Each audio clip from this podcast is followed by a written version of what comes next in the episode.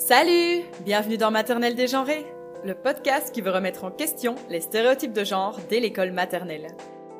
L'invité du 21e épisode est Adama Diaby, présidente et fondatrice de l'association Sereinement Vivante.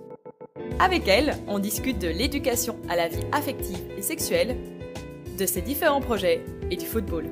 Je vous souhaite une belle écoute. Bonjour Adama. Bonjour. Est-ce que tu veux bien te présenter, s'il te plaît? Alors, ben, moi, je m'appelle Adama. Je suis actuellement la présidente de Sereinement Vivante. Je fais de la création de contenu sur les réseaux sociaux et voilà, je suis salariée aussi d'une entreprise.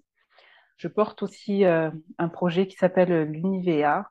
C'est une plateforme euh, de psychologie positive qui propose une assistance et un, accompagnement pour les, les euh, résilientes de violences sexuelles.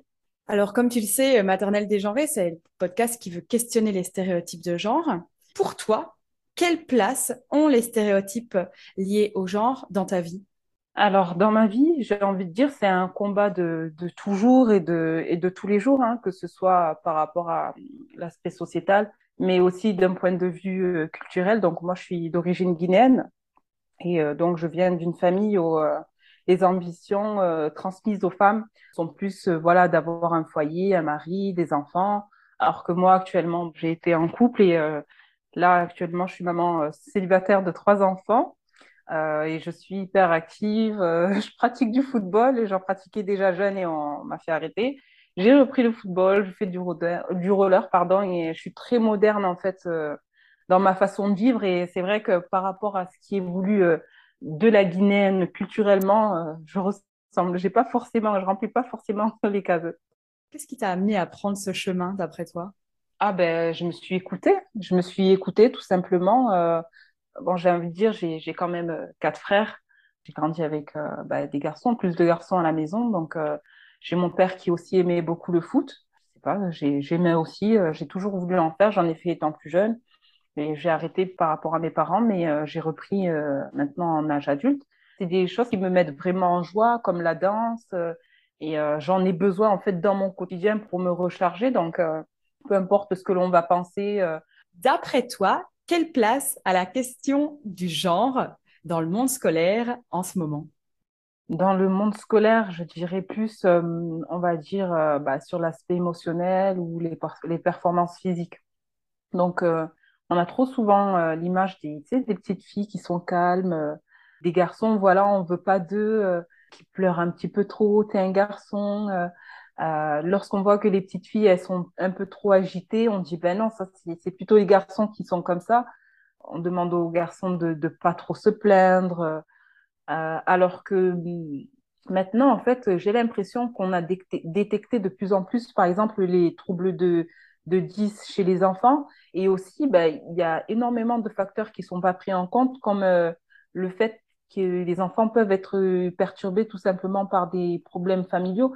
Mais j'ai envie de dire, l'enfant, il, il, a besoin de, de s'agiter, il a besoin de vivre, il a besoin de se salir pour apprendre à être propre, tu vois, des choses comme ça.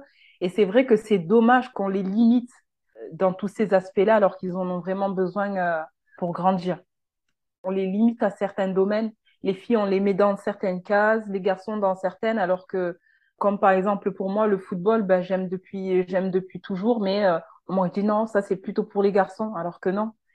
Et euh, si euh, l'enfant euh, lui-même ne sait pas, on va dire, il n'a pas la possibilité même en fait de d'imposer, on va dire, son choix, bah, c'est difficile pour lui. Il est obligé de d'entre guillemets s'annuler bah, pour pouvoir aller dans le sens des adultes.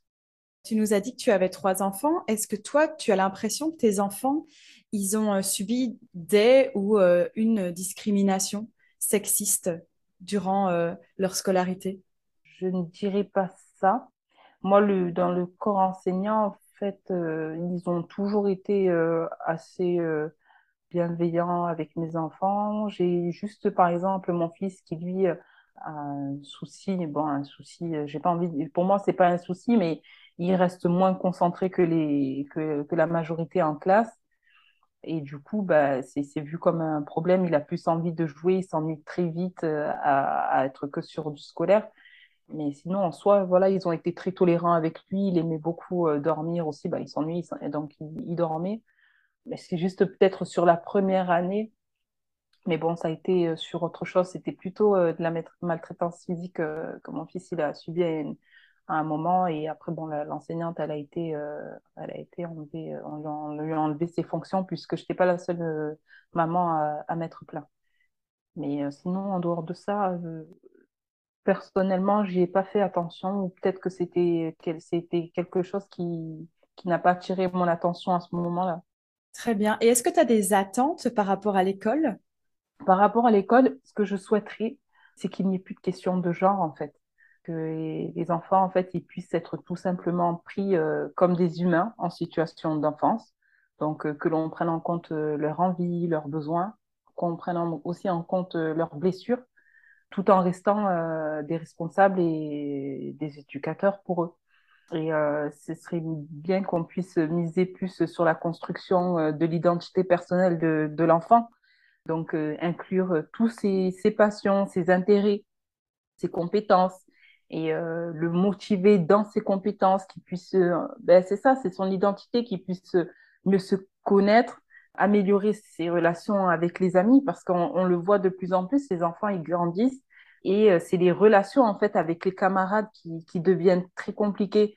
Et je pense qu'on devrait le travailler depuis tout jeune, la relation avec les autres, l'acceptation de l'autre et des différences. Et euh, voilà, vraiment sortir de, de, certaines cases. Je pense que ça pourrait énormément aider, même dans le cas des harcèlements. Aujourd'hui, le, harcèlement, il vient de quoi? C'est de toutes ces différences qu'on va voir et on ne va pas accepter de l'autre parce qu'il n'est il est pas comme nous. Donc, euh, je pense que travailler sur l'enfant même, le remettre au, centre du monde, que l'on arrête aussi euh, de dire que l'enfant fait des bêtises alors qu'il est tout simplement en train de, découvrir. Voilà, qu'on arrête vraiment de, de, euh, de, les, de, les, de diaboliser un petit peu ce qu'ils font et qu'on leur laisse leur place d'enfant. C'est en fait, à nous, de, en tant qu'adultes, de, de, de pouvoir changer notre posture et de les laisser, eux, commencer à faire tranquillement leur, euh, leur entrer dans le monde et arrêter de vouloir qu'ils soient adultes trop tôt, en fait. Tu m'as dit que tu suivais euh, actuellement une formation concernant l'éducation à la vie affective et sexuelle. Est-ce que tu peux nous expliquer euh, les raisons de ce choix? Et pourquoi c'est important à tes yeux? Alors, moi, les raisons qui m'ont poussé euh, à suivre cette formation, elles sont autant personnelles que professionnelles. Donc, d'une part, pour m'éduquer, dans un deuxième temps, euh, transmettre à mes enfants. Et dans un troisième temps, bah, c'était de communiquer, euh, à, bah, continuer ma sensibilisation sur les réseaux sociaux. Parce que moi, l'éducation sexuelle aussi que j'ai reçue, elle m'a été indirectement transmise par mes parents, parce qu'il n'y avait, pas, il avait pas cette verbalisation que, que l'on peut avoir aujourd'hui. Elle, elle m'a été indirectement transmise, donc c'était plutôt par des gestes, par des arrêts, ou, mais c'était pas vraiment verbalisé, expliqué. Mais euh, moi, toute cette, manière de m'avoir éduquée m'a pas permis, par exemple, de me protéger des agressions sexuelles que j'ai vécues. Et euh, moi, qui aujourd'hui j'ai compris cette faille, j'ai envie de dire, je me suis donné comme mission euh, de devoir contribuer à ma façon à la reconstruction de ma personne, de ma génération et la protection des générations suivantes. Comment ça se passe, cette formation? Alors, cette formation, elle est appelée l'éducation sexuelle adéquate. C'était vraiment dans, dans le but d'expliquer que l'éducation sexuelle ne s'arrête pas aux parties génitales ou euh, à ce qui relève de la sexualité. Donc la sexualité, en fait, ce n'est pas que la relation sexuelle, ça va être aussi la relation avec soi et avec les autres. En fait, c'est ce que j'aime et ce que j'aime pas et ce que je ressens, le plaisir que je prends à vivre. Et c'est ça une éducation sexuelle. C'est beaucoup plus large en fait que l'identité sexuelle d'entre donc euh, être un homme ou une femme, ou euh, le rapport sexuel. Ça n'a rien à voir. Et donc c'est ça, c'est cette éducation sexuelle qu'elle nous parle dans les cours. C'est ça, c'est de dire que on doit donner une éducation sexuelle aux enfants, mais ça n'a rien à voir avec le fait de leur apprendre du sexe. C'est pas ça. C'est juste les, leur apprendre en fait à prendre plaisir à vivre, à s'aimer, à se connaître, à bien relationner avec les autres à travers l'affection mais dans l'éducation sexuelle des enfants, il n'y a pas de sexualité, il n'y a, pas de sexe en fait. C'est ça, il n'y a pas de sexualité comme on l'entend nous euh, en tant qu'adultes, quoi. Voilà. La perception que nous, nous avons euh, de, la sexualité aujourd'hui, elle est totalement erronée en fait.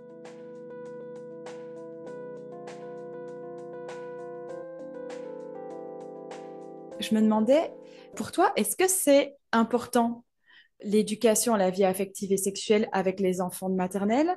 Est-ce que pour toi, c'est déjà intéressant à cet âge-là? Ou bien, si pas à cet âge-là, à quel âge pour toi ça devrait commencer?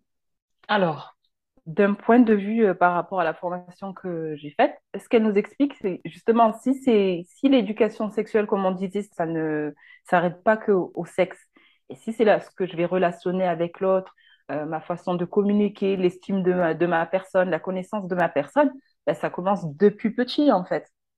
Parce que l'enfant, après, il a directement sa relation avec le parent. Ben, dès la naissance, on a cette relation avec le parent et même dans le ventre, en fait. On a déjà, on commence déjà à avoir une relation avec euh, le parent. Donc, euh, en fait, ça fait partie, ça devrait être quelque chose de plus normalisé. Là, aujourd'hui, on en parle beaucoup plus parce que, voilà, c'est, c'est, c'était pas assez verbalisé. Euh, il y avait énormément de notions qu'on a fait taire ou que, qu'on a enlevé, mais l'éducation sexuelle, en fait, elle commence depuis le ventre et j'ai envie de dire qu'elle ne s'arrête pas.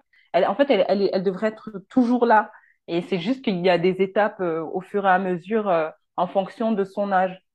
Mais euh, par exemple, si on devait, euh, par exemple, moi, mes enfants actuellement, la première chose euh, qui, qui, est venue instinctivement avant que je fasse toutes ces formations, c'était au moins de, les, de leur apprendre, par exemple, à se, à se protéger physiquement. Mais bon, aujourd'hui, j'ai compris que c'était pas seulement ça, l'éducation sexuelle. Ce n'est vraiment pas que ça. Et moi, c'était plus, voilà, d'expliquer que leur corps, il leur appartiennent, qu'il y a des limites euh, dans ce qu'ils peuvent toucher chez l'autre. Il y a une façon de faire en fonction de l'âge, etc. Donc euh, moi, c'est voilà, j'ai procédé comme ça en tout cas avec mes enfants. Mais maintenant, avec le recul et la formation, c'est tout autre chose que je conseillerais. Et tu conseillerais quoi alors? Ben déjà, comme je te disais, la relation c'est depuis petit. Donc euh, la relation c'est depuis petit et pour par exemple des mamans qui auraient des enfants qui sont ben, en âge de, la maternelle, etc déjà, ce serait euh, d'essayer au maximum, parce que la société d'aujourd'hui veut que le sexe, euh, je n'ai pas envie de dire qu'il est devenu roi, mais il y a du sexe de partout. Et là, je parle vraiment de, du sexe-sexe.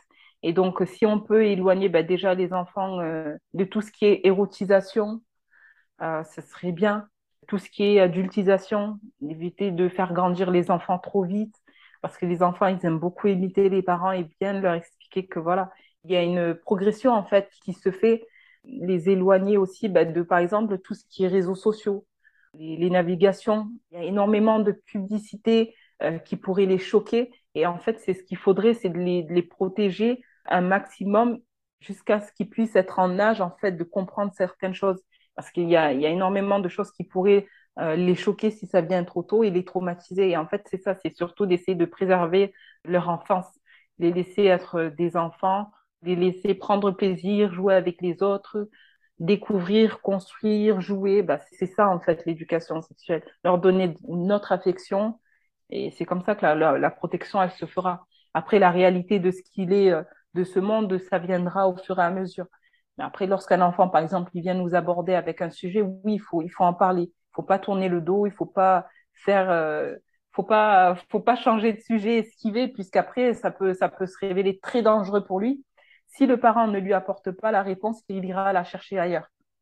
C'est très dangereux de faire ça. Lorsque l'enfant il l'aborde, c'est qu'il l'a vu quelque part, il l'a entendu, et c'est d'essayer d'aller dans un questionnement, pas directement lui apporter les réponses, mais lui dire, mais toi, qu'est-ce que tu en penses? Pour toi, qu'est-ce que c'est? Et après, là, de lui expliquer pour enrichir ce qu'il sait ou pour l'aider à, complètement euh, changer la mauvaise éducation qu'on aurait pu euh, lui donner ou ce qu'il aurait pu voir. Parce que l'éducation, elle se fait pas que par la parole. Hein. Ça va pas être que des gens qui vont venir forcément lui dire oh euh, c'est ça le sexe.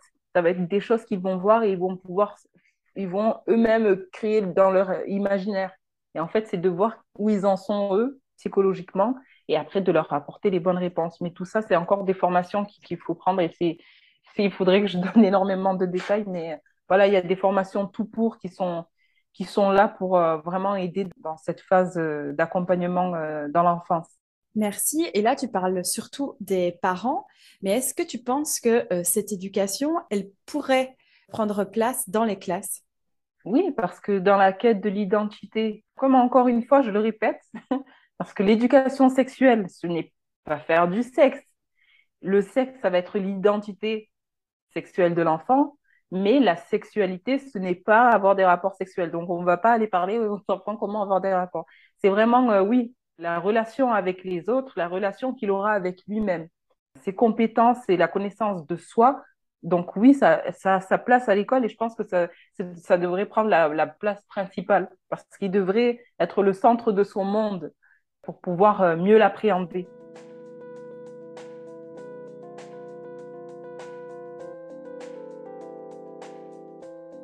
Pour toi, devons-nous discuter des violences sexuelles avec les enfants? Si oui, de quelle manière et à quel moment?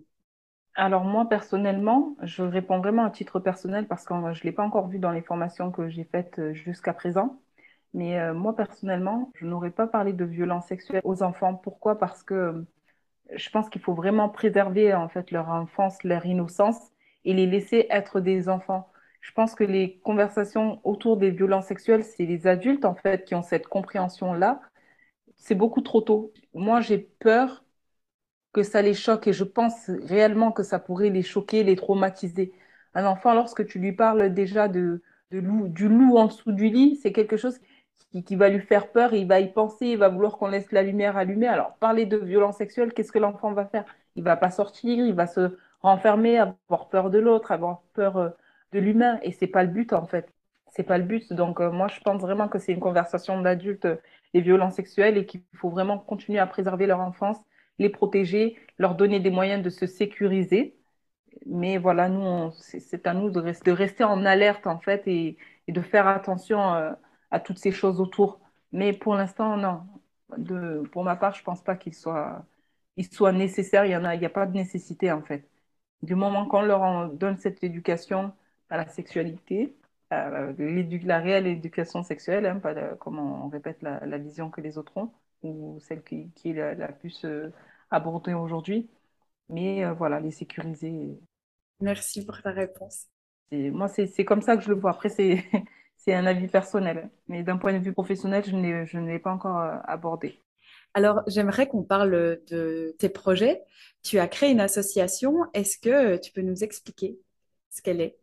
Sereinement Vivante, c'est une association en ligne qui sensibilise à travers les réseaux sociaux sur euh, la question bah, des violences sexuelles euh, vécues dans l'enfance. Donc euh, ça va être bah, pour les femmes qui l'ont vécu dans l'enfance, aborder les cas avec tout ce qui a été le déni ou une amnésie traumatique et partir de cela pour essayer de comprendre un petit peu l'impact que, que cela a aujourd'hui dans la vie de, de la femme, l'impact dans ses choix, et qu'elle puisse en fait essayer de retrouver de l'espoir et euh, se faire accompagner.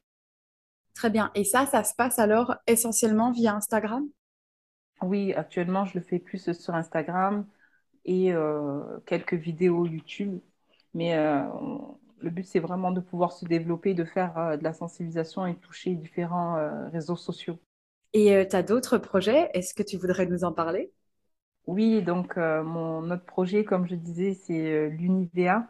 C'est une plateforme de psychologie positive.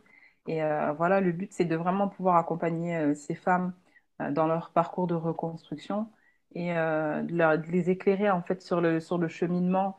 D'abord, dans une première partie, vraiment expliquer le contexte général de la reconstruction, comment ça se passe, les différents domaines qui sont impactés, et ensuite eh ben, de faire euh, de la mise en relation, euh, enfin de faire l'accompagnement et ensuite la mise en relation avec des professionnels lorsqu'elles veulent aller un peu plus loin dans le domaine qui les aiderait à se reconstruire. Par exemple, moi, ce qui m'a aidé, ben, justement, euh, dans ma reconstruction, ça a été le, sport. Pourquoi aujourd'hui je reprends également le, foot? Lorsque j'étais plus jeune, la première fois que j'ai réussi à, me défendre, ben, ça a été parce que je pratiquais le, football, ça m'a donné du caractère, ça m'a aidé à me débloquer sur énormément de choses. Et c'est là la première fois que j'ai réussi à dire non à une première agression. C'est pour ça que chacun a son domaine, le domaine auquel il est plus sensible et qui pourrait être un point d'entrée pour un travail. Et le but, c'est ça, c'est d'identifier ce domaine-là et de commencer ce parcours de reconstruction. Et est-ce que tu crois que ce domaine dont tu es en train de nous parler, on pourrait déjà le chercher avec des enfants de maternelle de manière à ce que ces élèves, ils et elles se connaissent mieux Oui, moi je pense que oui. Les enfants, en fait, c'est ça, ils ont besoin de, de prendre confiance en eux, de s'estimer et de trouver leur voie.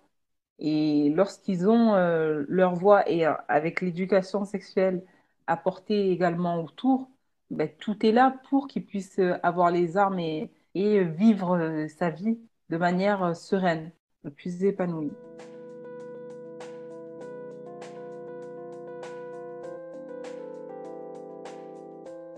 Je me demandais si concrètement, d'après toi, il y avait des activités qu'on pourrait mettre en place dès l'école maternelle pour lutter contre les stéréotypes de genre ou parler d'éducation à la vie affective et sexuelle. C'est comme tu veux.